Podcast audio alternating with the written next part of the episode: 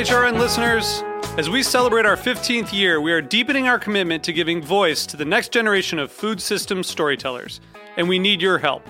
Our internship and fellowship programs help activate new possibilities for underrepresented and underestimated young people through experiential journalism, audio engineering, and production training. Through these unique programs, HRN helps food equity stewards build essential workforce readiness skills that expand their potential and foster economic mobility. Please consider supporting these critical programs. And with a minimum donation, you can be entered to win a dinner for two at an amazing restaurant in one of eight cities and tickets to a concert at a great venue in one of those cities. We have incredible partners across the country who have donated, as they also share our passion for helping to educate the next generation of food systems storytellers. Check out heritageradionetwork.org slash 15 to donate and enter to win today. That's heritageradionetwork.org slash 15 to donate and enter to win today. And make sure you donate before March 31st. Thank you. You're listening to Heritage Radio Network. Since 2009, HRN podcasts have been exploring the wide world of food, beverage, and agriculture. Learn more at heritageradionetwork.org.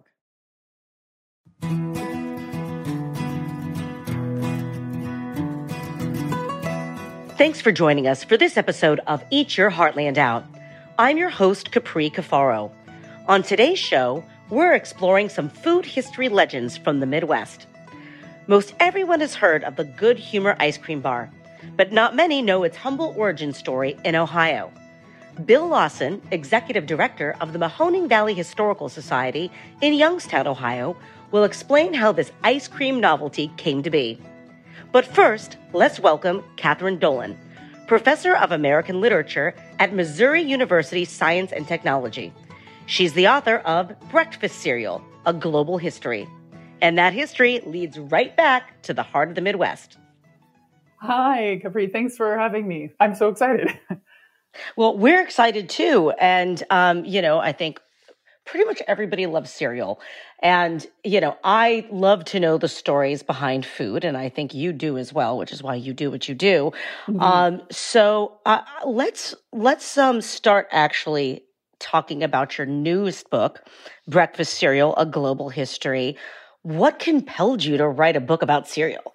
Yeah, uh, clearly because it's just a wonderful food, and everyone loves cereal. And uh, there, I had had a a brainstorm or a, a, a, question for a while about why there were these two f- kind of focal time periods for this kind of ready to eat cold breakfast cereal this health food movement of the late 19th century happening largely in the midwest you know battle creek michigan obviously being the kind of epicenter of it and then totally. this counterculture movement that's happening in the 1960s where you know the hippies are coming out and everyone's eating granola and there's granola being served at woodstock and you know this kind of thing. And so i was like how are these two things connected? And so and and that was the first question that led to this book. And so so in your research did you find out how those two things are connected? Uh, i more or less i did. And actually um so it's really funny. So uh, granola is granola started out as something called granula, which was the very first cold breakfast cereal, ready to eat breakfast cereal. Well, it wasn't really ready to eat yet. Um, and it was a, a man named Jacob Caleb Jackson. And he, James, sorry, James Caleb Jackson. And he uh, made, in 1863, he made this twice baked cereal uh, that was wheat flour, you know, and he, he baked these kind of cakes twice and and for a very long time and then he broke them up into little nuggets. And then and that was something he called granula and it was served at these health spas up in upstate New York. And and he had been unwell and he had gone to a spa himself and really really liked it. So he started his own in Dansville New York and he made this food as part of the whole process and he named it granula. And it was so that that's where it all starts. Um but but and when when was that? Like give, what's the time frame on that? So that is actually early. It's 1863 that granula is huh. actually invented. Um, but the problem with granula is that you had to soak it overnight in milk or water to make it edible like to actually make you you able to eat it. So it wasn't a terrible not so ready made. Yeah yeah, exactly. yeah not so ready to eat. That one's not not quite the the, the thing we wanted Um, then skip 30 years ahead into the 1890s, the mid 1890s, and you get Kellogg. And Kellogg had actually been to the Dansville Spa in upstate New York. And so that's, and he had granula and he, you know, tried out the, the different health foods and stuff there. And he came back to his sanitarium in Battle Creek, Michigan, and decided he wanted to do one himself. And so he had made a very similar kind of cereal to granula, a little bit different and a little bit quicker to eat. it's not still not what we're thinking of as granola, um, but uh, then he realized that he had come too close. He he made it quite similar to the one that Jackson had made, um, and it was so similar that he had to worry about copyright infringement issues. and so he changed the name from granula to granola to make the distinction to his own food. yeah, so that's where granola comes from. That's hilarious. Yeah, isn't that fun? Oh, it's not the same. It's just slightly different. Really? yeah. yeah. And Kellogg had been, he was being sued constantly and was suing other people constantly. He kept trying to. I do wonder, I've actually wondered that exact thing about, um, you know, can you copyright flavor or, you know, can you copyright this kind of thing? Because apparently in cereal, you cannot. They, people are perpetually just tweaking one little thing and then that's a whole different patent, a whole different copyright, you know.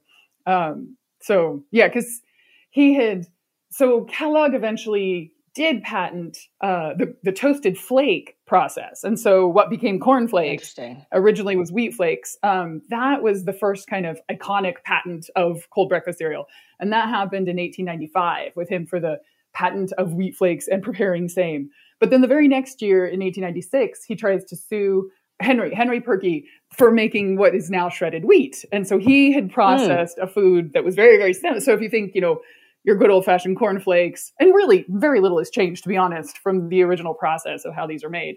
Um, the next one is shredded wheat, and that comes out in '96, five, and um, and he tries to sue, but they say it's too different. You know, there, there's enough difference. He hadn't process patented the entire process, you know, the, the entire thing. Right. He just kind of patented this one element. So to this day, we're, we're like we're tweaking stuff just a little bit, just enough. So I'm curious, though, uh, you know, why is cereal associated with health? I mean, who decided that? I mean, I guess granola guy decided that, but uh, you know, I mean, you know, is this something that they actually made an argument for, um, you know, in marketing or in, you know, even in their patent applications to say there are health benefits to granola, cornflakes, shredded wheat, any of these things? Yeah, absolutely, they did. Um, and it so it started out in these were, would be cereals served at these health spas and sanitariums and stuff. And so there was kind of an association with health connected to them already. Um, ironically, very, very ironically, uh, one of the things Kellogg really appreciated about his was the fact that he called them pre-digested or basically v- highly processed foods. And it's just so funny hmm. because nowadays we're just like processed. That's terrible. but he right. would, you know, if you had a hard time, you know, if you had stomach ailments and stuff and digestive ailments, that it would be easier for you to get the nutrients out of the food. And so it's just so funny that we've we're 360 or you know 180 from that at this point. Um, so there was a health element kind of already built into this whole idea of having them prepare these very you know specific kinds of foods on a scientific basis kind of food for you. Um, and of course the idea of it being scientific. The trick was it was overpriced. You couldn't have afforded it to the common person. You couldn't just buy it mm. yourself. And so then marketing comes along and um, you know putting it in boxes and putting pictures on the boxes and the quaker oat figure that quaker yes. on the he's the first copyrighted figure on a I I've read that. Yeah, yeah. So he that's where that starts, and um, so then people are able to ex, you know access the foods more, and there's this whole history of who's doing what to whom, and Kellogg versus Post, and the brother versus the brother, and you know who's starting Kellogg Company, and all this.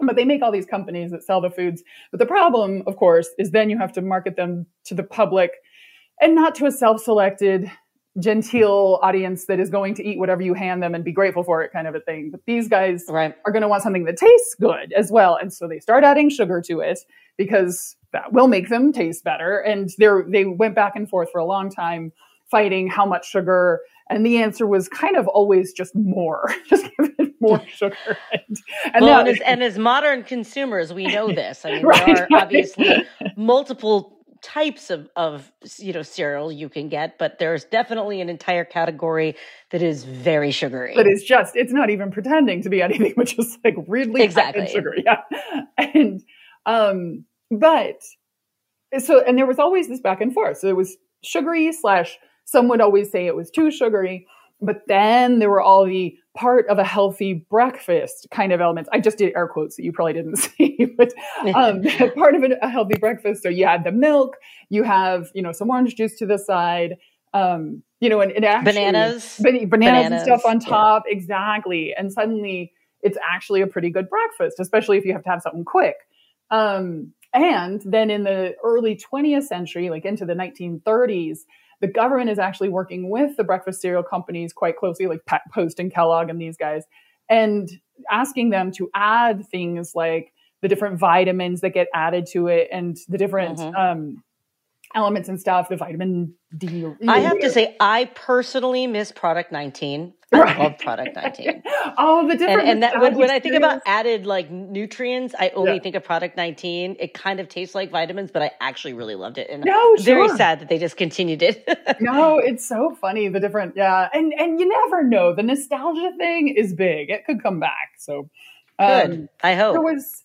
Funko Pop actually recently did a campaign where they, if you bought a Funko Pop, you got a breakfast cereal surprise. So it was like flipping the toy surprise to breakfast cereal thing. It was like you oh, buy oh, the toy cute. and you get yeah. And there was one that the General Mills was doing not too long ago that was if you bought a box of that cereal, you could get like an old 80s board game, like set up like the 80s style and stuff. And so there could always, and, and they were like partnering with Hasbro. And I'm not, I wouldn't be surprised to see a flip of that where like Hasbro partners with a, a nostalgic version of the cereals and stuff. Where did it turn to you know, becoming that kind of iconic American breakfast staple where, you know, there was all this marketing involved as well, where, you know, you're having the toys uh, mm-hmm. in the box, you're having games on the back there. The marketing, you know, to kids or to families became a big deal. Where did you see that kind of come into play? Definitely. So there were marketing and promotional materials were always as soon as they were boxes they could put stuff in or put stuff on they were putting stuff on but it was often like recipe booklets or you know handouts or things like that. Like there's a little pamphlet that post does called the road to wellville that's um, in his boxes of grape nuts that was you know how he had been sick and he got better because he ate like this. And yeah there were always things like that even back in the 19th century. But it isn't really the turn that you mentioned i think is that post world war ii and mm-hmm. where there's lots of different technologies now and there's lots of different um, and plastic is easier to uh, make into different things so then suddenly you can make little cheap plastic toys that you stick in boxes and that really helped things take off there were ads uh, for and, and like sponsorship and stuff connected to cereals back in radio so back in the 20s and 30s and stuff mm, um, sure. that takes off real big into the tv world is almost when it you know right. really explodes and interestingly, and also starts getting marketed very directly to children. And the sugar yep. content goes straight through the roof when that happens. And that actually leads to the second half of the granola story, actually. Um, because as it's going back and forth and being healthy versus less healthy versus you know part of a complete breakfast and suddenly we've cured pellagra in this country because we're eating breakfast here you know this this kind of thing um the so it's too sugary and and also cereal is great because kids can prepare it, right? You kids can't prepare right. porridge because it's hot, you know, and kids can't make you know eggs or something, you know, stuff where you're turning a stove on and stuff. You don't want a little kid to do that, but they can pour cereal, they can pour milk, and and so suddenly they've taken care of themselves. So as both parents are going into the workforce more, um, and there isn't as much time to have like a full kind of you know meat and potatoy kind of a breakfast eh, around the right. table. This is something that's really convenient for families and um, but then they're like, we would we would also still like our families to be healthy. And so how can we have an alternative cereal that isn't quite so sugary, that isn't quite so um, you know, full of all this other stuff and, and you know, the the way they had started putting frosting on it and and and believe it or not, the actual the frosted flakes, that concept was yeah. was pitched as a way to make kids not put as much sugar on their cereal. Like if oh, that's interesting. Because so you're like controlling the yeah, dosage yeah, yeah, of sugar. Yeah, exactly. Oh wow. Um, but still, but either way, it was too much. And so, when did the little characters come into play? So you mentioned oh, yeah, yeah. like Tony no, the Tiger, and yeah, they were, you know, Dig'em the frog, and, and, and Snap Crackle. I think Snap, Snap Crackle, Crackle Pop, Pop were some of the earliest ones, and that's early 20th century um, is when they come out, and it's before yeah, and there's little pictures of them and stuff, but you know, there aren't the commercials and stuff till the 50s. But yeah, they all and they're all over the world. All the different kinds of cereals have, you know, there's like Coco the koala in you know other countries and, and things like that. Know. Um, but yeah, so granola comes about in the 1960s with a guy named Layton Gentry, and he um he tries he makes a cereal that is called granola, and he goes back to the Kellogg example, but he you know, changes it obviously, and he adds oats and he adds fruits and nuts, and um, he still uses sugar. He uses maple syrup and honey and mm. you know brown sugar and stuff instead of just this you know cane sugar. But um, and that is also in the Midwest. He's in uh, he gets his his product is bought by uh, a place called Pet Incorporated, which was a food company. It actually was an evaporated. Oh right, like the pet milk, like yeah, the yep, pet yep, milk, yep, like the exactly, yeah, yep. And um in St. Louis, and so they create a company called Heartland Natural Food Company, and that sells the granola. And it's pitched very nostalgically with like sepia tones and, you know, that kind of, it's a simple food, you know. Mm-hmm. And so that's, and hence, and it's right in the middle of the 60s and and the Heartland company is early 70s and so that's where that whole connecting it to counterculture comes about uh, and it is hmm. in direct re- reaction to the oh let's find something that's an alternative to the super sugary sugars that are super sugary cereals that are taking over so much now right and and it seems probably even you know in that, this kind of very corporate you mm-hmm. know yep. uh, branding that was going on with snap crackle and pop and yep. being on television and and all of those kind of things so i would suspect that that quote unquote counterculture element to use your words um, was probably also a, reaction to this kind of corporate identity to industrialized foods too. Exactly, exactly. And of course, just like every other attempt at that, it got corporatized very quickly, of course. Of course. all the all the big brands got their own version of granola and still sold that along next to all their other cereals, of course. I, I want to ask this this one, you know, particular question um, as we're we're, you know, getting close to starting to wrap up here why the Midwest? I mean, you know, yeah. I would suspect maybe it had something to do with being the breadbasket, so to speak, and the agricultural resources that are there that contribute to making, you know, grain based things, corn, wheat, etc. But it seems like the Midwest, whether it's Battle Creek, Michigan, or the Twin Cities, or apparently, yeah. Yeah. you know, wherever the granola uh, folks came from in uh, the 1960s and 70s, it's you know the epicenter of cereal. Why? Yeah i think between ease of transportation so growing the stuff and then the trains being there so ease of transportation. And then if you think about it who's coming out to the midwest at that time? Um, you know these are people that are entrepreneurial that are very ambitious that are mm. trying you know uncharted territory to some extent, and especially in the late 19th century, this is happening. And again, right. with General Mills and Battle Creek, that's right in that time frame, and Post, of course. Um, and so, yeah, I think it's that kind of happy mixture of uh, the the cross between it's it's convenient to get the materials to you, and then you can take you know you can get the grain to Chicago and from Chicago to Battle Creek pretty easily on a train or something, right? And then, but then right. also you have people that see opportunities and want to take advantage of opportunities. And it's just it's a much more convenient place to do that. And if you fail, it's not going to hurt you and stuff, as a place like Boston or New York would be, or something like that. Right. I, it's my take. That, that, didn't come up in the book actually. It's a real interesting question, but that would be my um, belief theory about why that's happening here mm-hmm. so much more than somewhere like New York or New Jersey or something like that. Yeah, it, I mean, it certainly does make sense, and I, you know, it sounds like you've done you know quite a lot of, of research on the topic. That you know, your hypothesis is probably well healed, and in, in, in fact, for sure, it's a pretty good guess. Um, yeah. it's a pretty good guess, yeah. and you know, sometimes that that's all we can do.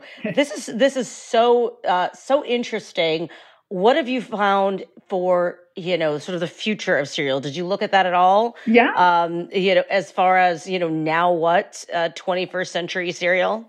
Yeah. So there's all kinds of fun things that, and who knows.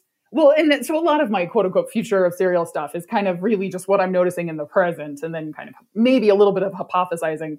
Uh, but so granola bars um, granola bars are the next big thing because families are now too busy to pour a bowl of cereal as they're, you know, and sit down to actually eat a bowl of cereal. They have to grab it as they're running to the car to get, you know, into, you know, to go to work and stuff. Now, and with COVID, that's kind of changed a little. Like that was the the now of the 20 teens. so now, right. now people are working at home. That's a little different. Um, also, fourth meal. So so there's a uh, globally there's a reduction in people eating breakfast cereal right now uh, compared to mm-hmm. like in the 40s and 50s and 60s uh, so they're trying to compete against either not eating breakfast at all or eating granola bars or some you know something else and so um, they're trying to expand into other parts of the world so specifically southeast asia um, just because of population numbers and there's right. to some there's some success uh, but the, it's a big fight because this is those are largely cultures that like savory breakfast foods, and so um, mm-hmm. you know the the bowl of you know sugary cereal is just like not their their idea at all. Um, and then also fourth meal. So how can you eat cereal when it's not for breakfast? Um, can you eat cereal as like a quick dinner food? Um, and in fact, yes, I do. I was going to say, I 100% eat eat uh, cereal as snack like all the time. Well, I think I think I'm going to stick to just you know the the regular old you know monster cereals at least for now. Although I do love myself some Malt-O-Meal and cream of wheat and some of those other things too. But oh. this has been such a fun conversation. I'm so glad that you had some t- uh, time to join us on the show. Yes, Where can we you. find your book?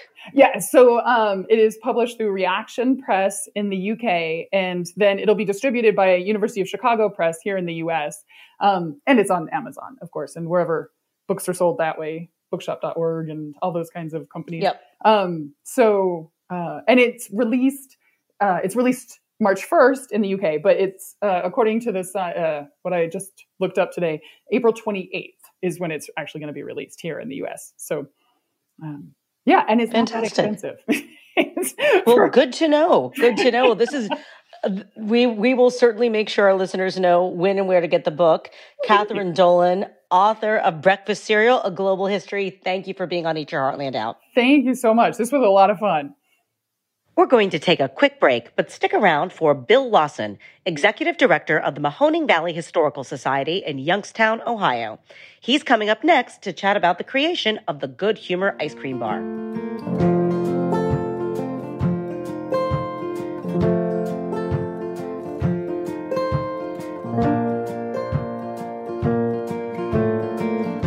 This episode is supported by HRN business member Food Karma Projects, dedicated to community building by creating unique food events that showcase the best local food, chefs, beer, and wine.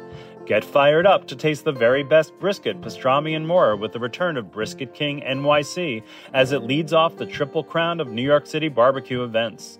This first event takes place on Wednesday, April 26th at Pig Beach in Astoria, Queens, New York. To purchase tickets or for more information about this Meat Lovers Fest, visit brisketking.com.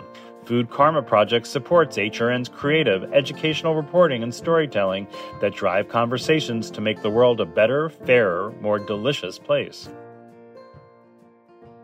Welcome back to Eat Your Heartland Out. This hour, we're exploring food legends with roots in the Midwest. Now, I'd like to welcome Bill Lawson, Executive Director of the Mahoning Valley Historical Society in Youngstown, Ohio. Bill is an expert on the history of the Good Humor Ice Cream Bar and its Ohio origin story. We got plenty to talk about. Welcome, Bill. Well, thank you, Capri. I'm uh, very happy to be here. Well, you know, growing up in in uh, our area, um, and oftentimes on this program, I don't necessarily do uh, a lot of things in Ohio because, frankly, I could do a million episodes just on things in, in our backyard, but um, there are certain things that uh, come from uh, the Mahoning Valley that uh, you know really do warrant um, uh, more of a national spotlight. And um, things that people don't necessarily realize. So I want to make sure people know where they're from. And that is um, the roots of the ice cream bar, particularly the good humor bar, that ice cream on a stick that so many of us have come to know and love um, and associate with summertime. So, Bill, you're you're you know an expert on this as the executive director of the Mahoning Valley Historical Society. Give us a, a glimpse into uh, the man uh, behind the Good Humor Bar. All right. Well, uh, the inventor, uh, the person who brought it to life, his name is Harry Burt and he's a local product, uh, born in 1874, uh, north of Youngstown, a little north of Warren, here in northeastern Ohio, in a little village called Cortland. And there he spent his early days. He he moved to Cleveland for a while, but he was in the workforce as a teenager, and uh, really gravitated toward the growing food service business. Uh, you know, beyond restaurants, uh, at festivals and and shops with novelty foods, etc. Through his teens, um, and really worked hard and learned as much as he could. Uh, he was at the Columbian Exhibition in Chicago in 1893, uh, which was a, a big event, uh, world event, but right in Chicago, and worked as a taffy puller at the oh. exposition there. And um, Afterward, he moved back to Northeast Ohio and Youngstown City in particular in um, 1894 and began selling penny candy, making and selling penny candy in downtown Youngstown out of a little shop on one of the side streets. But even then, he knew what he was doing, just not even 20 years old in terms of um, looking at his audience, which for penny candy would be primarily school children uh, being located about a block and a half away from the Front Street School in downtown Youngstown.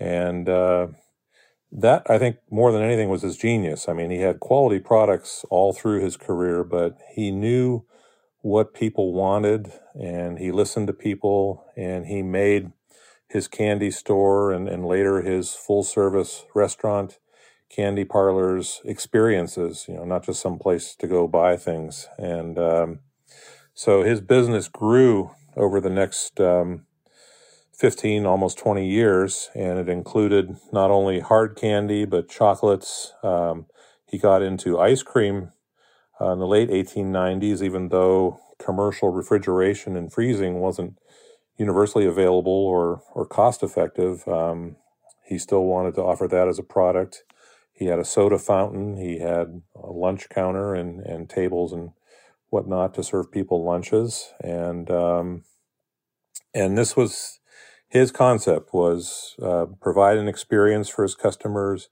always make and serve quality products and, uh, make you feel good about Burt's. And then that led to word of mouth, uh, marketing and telling other people and, and became very popular through all of that.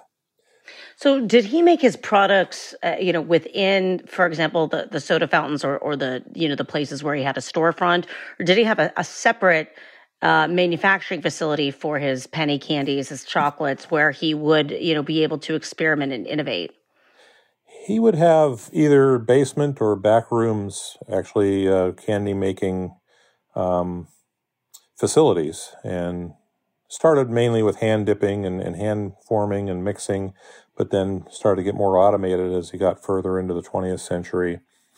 And, uh, and really in 1920, 21, he was ready to, to go big time. And that's when in 1921 he purchased a building at 325 West Federal Street uh, that had already been built and opened for a little over a year. And he bought it uh, from the developer who put that together and spent half a million dollars in 1921, 1922. I was going to say, that's a lot of money in yes. 1921.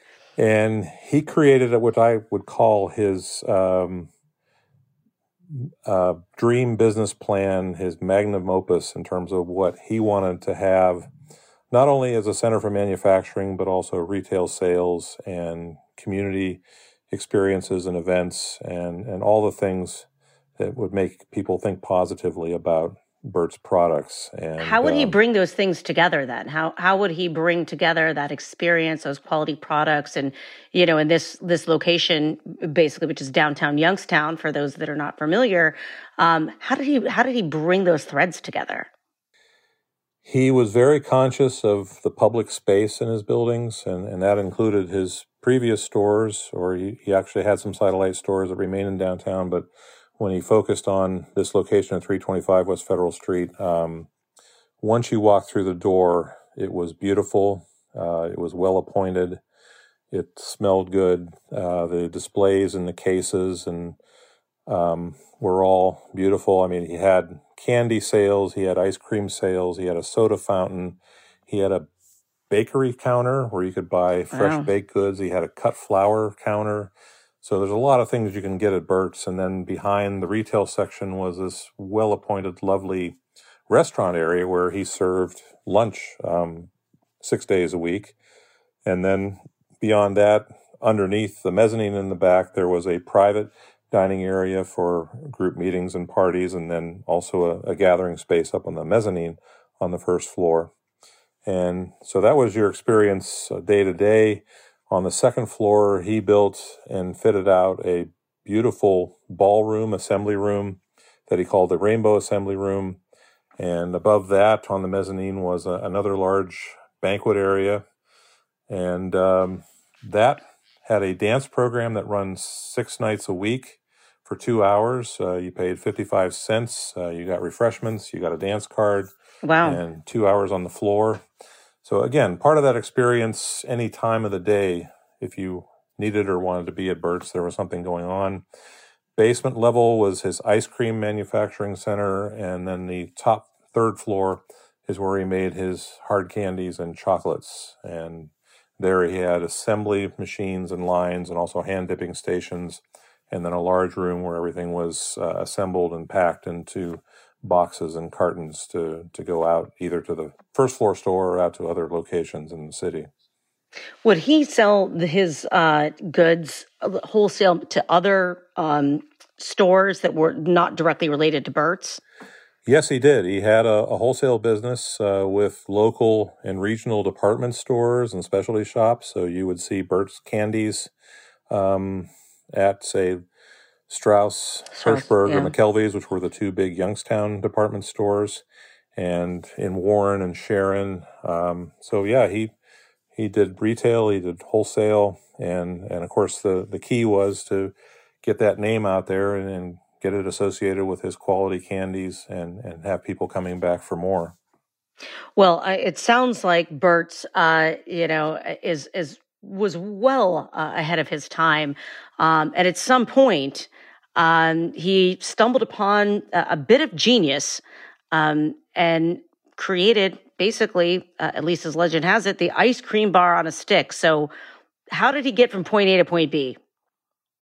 Well, uh, part of it was uh, past product development. Part of it was, you know, inspiration and perspiration, uh, trial and error. Um, but we have at least one reference uh, in our historical records that part of his hard candy product line was actually a, a hard candy sucker. Uh, we know would have a wooden stick uh, and hard candy poured into a mold or around the stick. And from what the reference we have, uh, they called that the good humor sucker, um, which was many years before uh, the ice cream sucker came about. But uh, the the name is is probably the most interesting part of it because good humor at that time was a folk medicinal term, meaning that if you were in a good disposition, you were healthy, um, you didn't have any ailments or things, or you ate well, well nourished, or whatnot, then you were considered to be in a good humor. And that's exactly the angle he was trying to get with his products. And so we have this good humor hard candy sucker. Fast forward to about 1920, um, we now have very reliable, uh, large scale uh, commercial refrigeration and, and freezing, uh, which he had in, in his spaces, uh, in his manufacturing spaces for ice cream. And he was trying to come up with a novelty item made of ice cream that somebody could eat in their hands rather than out of a dish Hmm. or even a cone. And in order to do that, he needed to concoct some sort of uh, coating to put over it. And um, and he was looking at chocolate coated vanilla ice cream, but he didn't want the chocolate to melt in people's hands. So his initial step was to try to make a, a chocolate formula with enough paraffin in it that it didn't melt and get sticky all over your hands, which the problem was when you got to the point where it was no longer sticky, you really didn't want to eat it because it tasted like wax. Right. And, uh, so that was not working. And then he had an adult son and daughter who were in the business with him, and he was probably talking to them about it. And his son, I think, said, Well, we make uh, hard candy suckers, putting the candy on a wooden stick. Why don't we put the ice cream on a stick and people can hold it that way? And it's like, voila, that just opened everything up for him. And uh, so then his development went toward that. And in order to freeze and coat and install stick in these uh, good humor ice cream suckers, uh, that involved some innovation, some mechanical processes that he actually got patents for Hmm. um, to to hold on to that intellectual property, and um, which is important a little further down the road in, in terms of some of the competition that were out there creating frozen novelties um, in the early 1920s. But he actually, tell it. tell me, yeah, tell me a little bit about that. I mean, what, how did the Good Humor Bar stack up to you know some of the other potential competitors like Isaly's, for example? Well, Klondike? Isaly's is a, is a good thing to, to compare to because at the same time, uh, they're developing their Klondike bars, which are chocolate coated ice cream blocks uh, that were wrapped in foil, but uh, they just left it for the customer to unwrap it and, and hold the ice cream bar in the foil and eat it that way, not getting it on their hands. Um, I don't think Burt ever had a problem with that because that wasn't what he was holding on to as his greatest innovation. It was the sucker part of it, having it on a stick. And so he went out with his product, um, and it was an immediate hit. And also at the same time, out in California, you had the person who developed popsicles, which was just, you know, a, frozen, fruity, sugary water uh, with a stick frozen into it. Um, now that's the one that, that Burt retaliated against and actually filed suit against the inventor and, and manufacturer of popsicle. And, and that went on for a little while, and, and eventually it turned out uh, in favor of, of Burt uh, preserving his copyright on putting stick into a frozen confection. Wow. Um, that there, I mean, uh, I think that sometimes as consumers, we often, you know, overlook kind of what goes into the back end of the things that, that we actually eat. And uh, that's why I think so much of this is so interesting. um, it is interesting and it's ironic today. Um, Popsicle, Good Humor, and Klondike, all those brands are owned by the same company, Unilever. Um, oh, interesting. but they were all competing with each other 100 years ago. Yeah, that seems to be you know quite a, a a trend anymore. That a lot of the the brands end up getting consumed by a larger umbrella, and then they end up just you know kind of basically being a label um, to to a larger multinational corporation. So so tell me, so how did uh, you know the Good Humor Bar really you know um, you just talked about the competition and everything that was going on then, but you know, ultimately it made its way um, out of Youngstown and into the hands of everybody before Unilever many, many, many years later. So, um, you know, how did how did that happen, and what was the reception of uh, of the Good Humor Bar by the the general public? Well, it was very well received. Um, he sold a lot of them out of his stores. Uh, another reason why he he bought and developed 325 West Federal Street was to have a mass production line for the Good Humor ice cream suckers, which he didn't have room in his other locations, and so he created a new manufacturing space for Good Humor. Um, and the innovation has just continued at this point because, along with selling out of his stores, he hired young kids, boys mainly, put a, a freezer box with dry ice and had them go out and sell them on the streets in Youngstown. Uh, even had some tricycles with a freezer box in the front where they could pedal further out uh, to sell ice cream.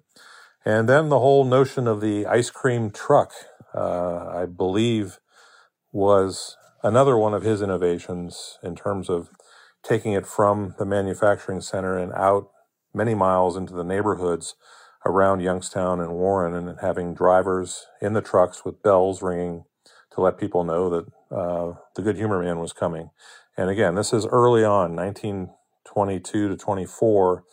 Uh, by 1924, he had a fleet of 12 trucks running throughout the wow. Youngstown area and expanded on that uh, through the rest of the 1920s. Um, and as far as automobile delivery, uh, again, he's not only an innovator, but a pioneer mm-hmm. because in his earlier business, going back to 1902, he bought his first automobile chassis from Oldsmobile, sent it to the Youngstown Wagon and Carriage Manufacturing Company in downtown, a carriage works, and they built a custom body, in, which included a cockpit with a seat and a wheel for the driver. And then in the front and back, there were bins for his products. So they would do deliveries with, with this car, which this is 1902 when 99% of the people in this country didn't have cars. And, uh, so he took that a step further with the specialized trucks that had freezer units on the back and a driver in a uniform going out into the uh, neighborhoods to sell. And he was also starting to franchise uh, in the mid 1920s. Uh, his son, actually, Harry Burt Jr., bought a franchise and took it down to Florida.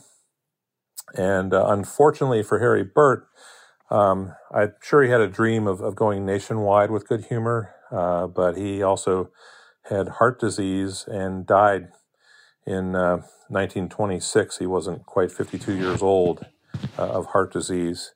And so the, the dream ended for him there.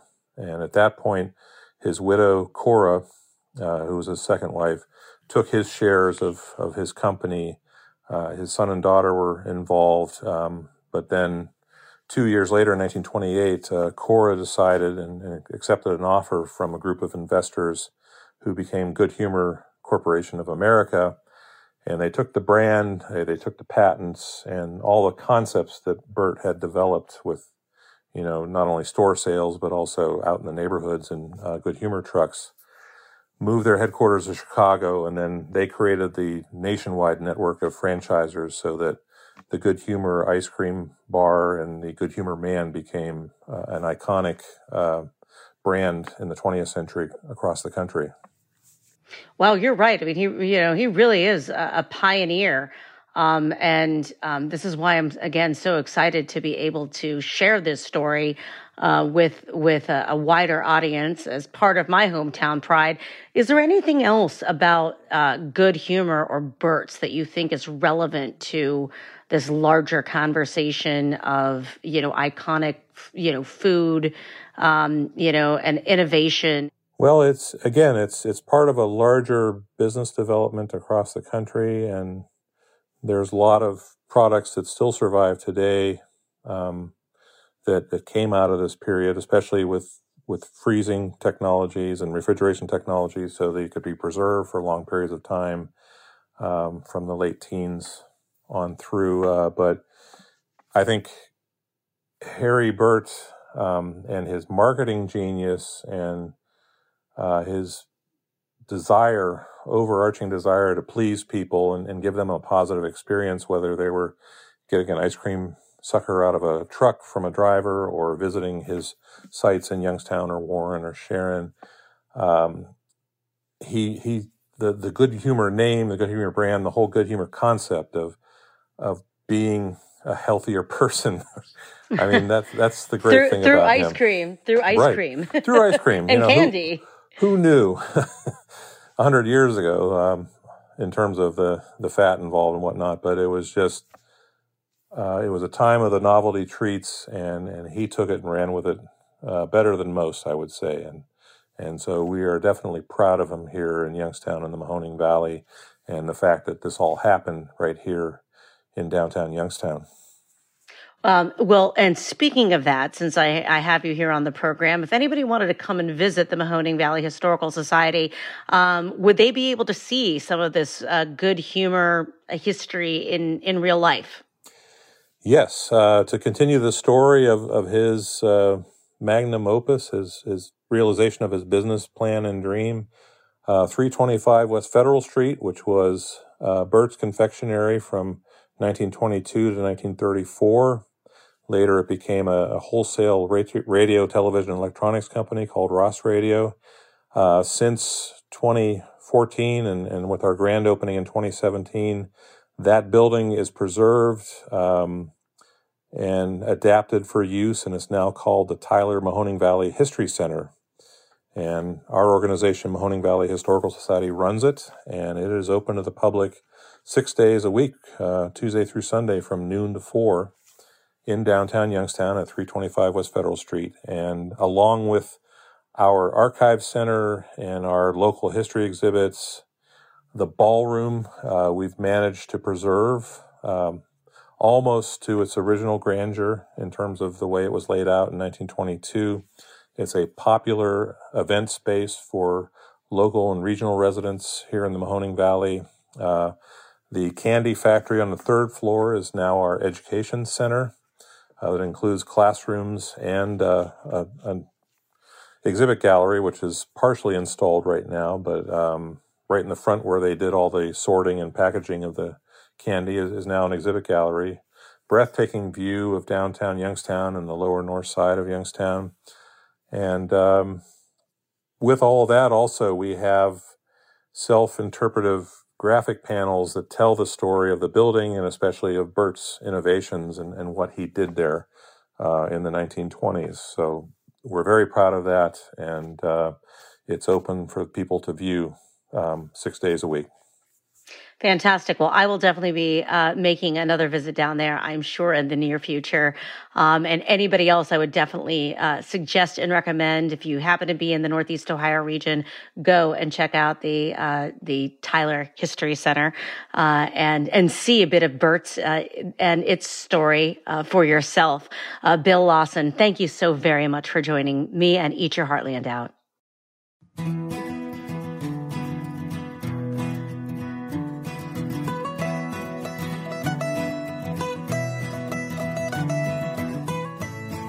Eat Your Heartland Out is powered by Simplecast. Thanks for listening to Heritage Radio Network, food radio supported by you. Keep in touch at heritageradionetwork.org slash subscribe.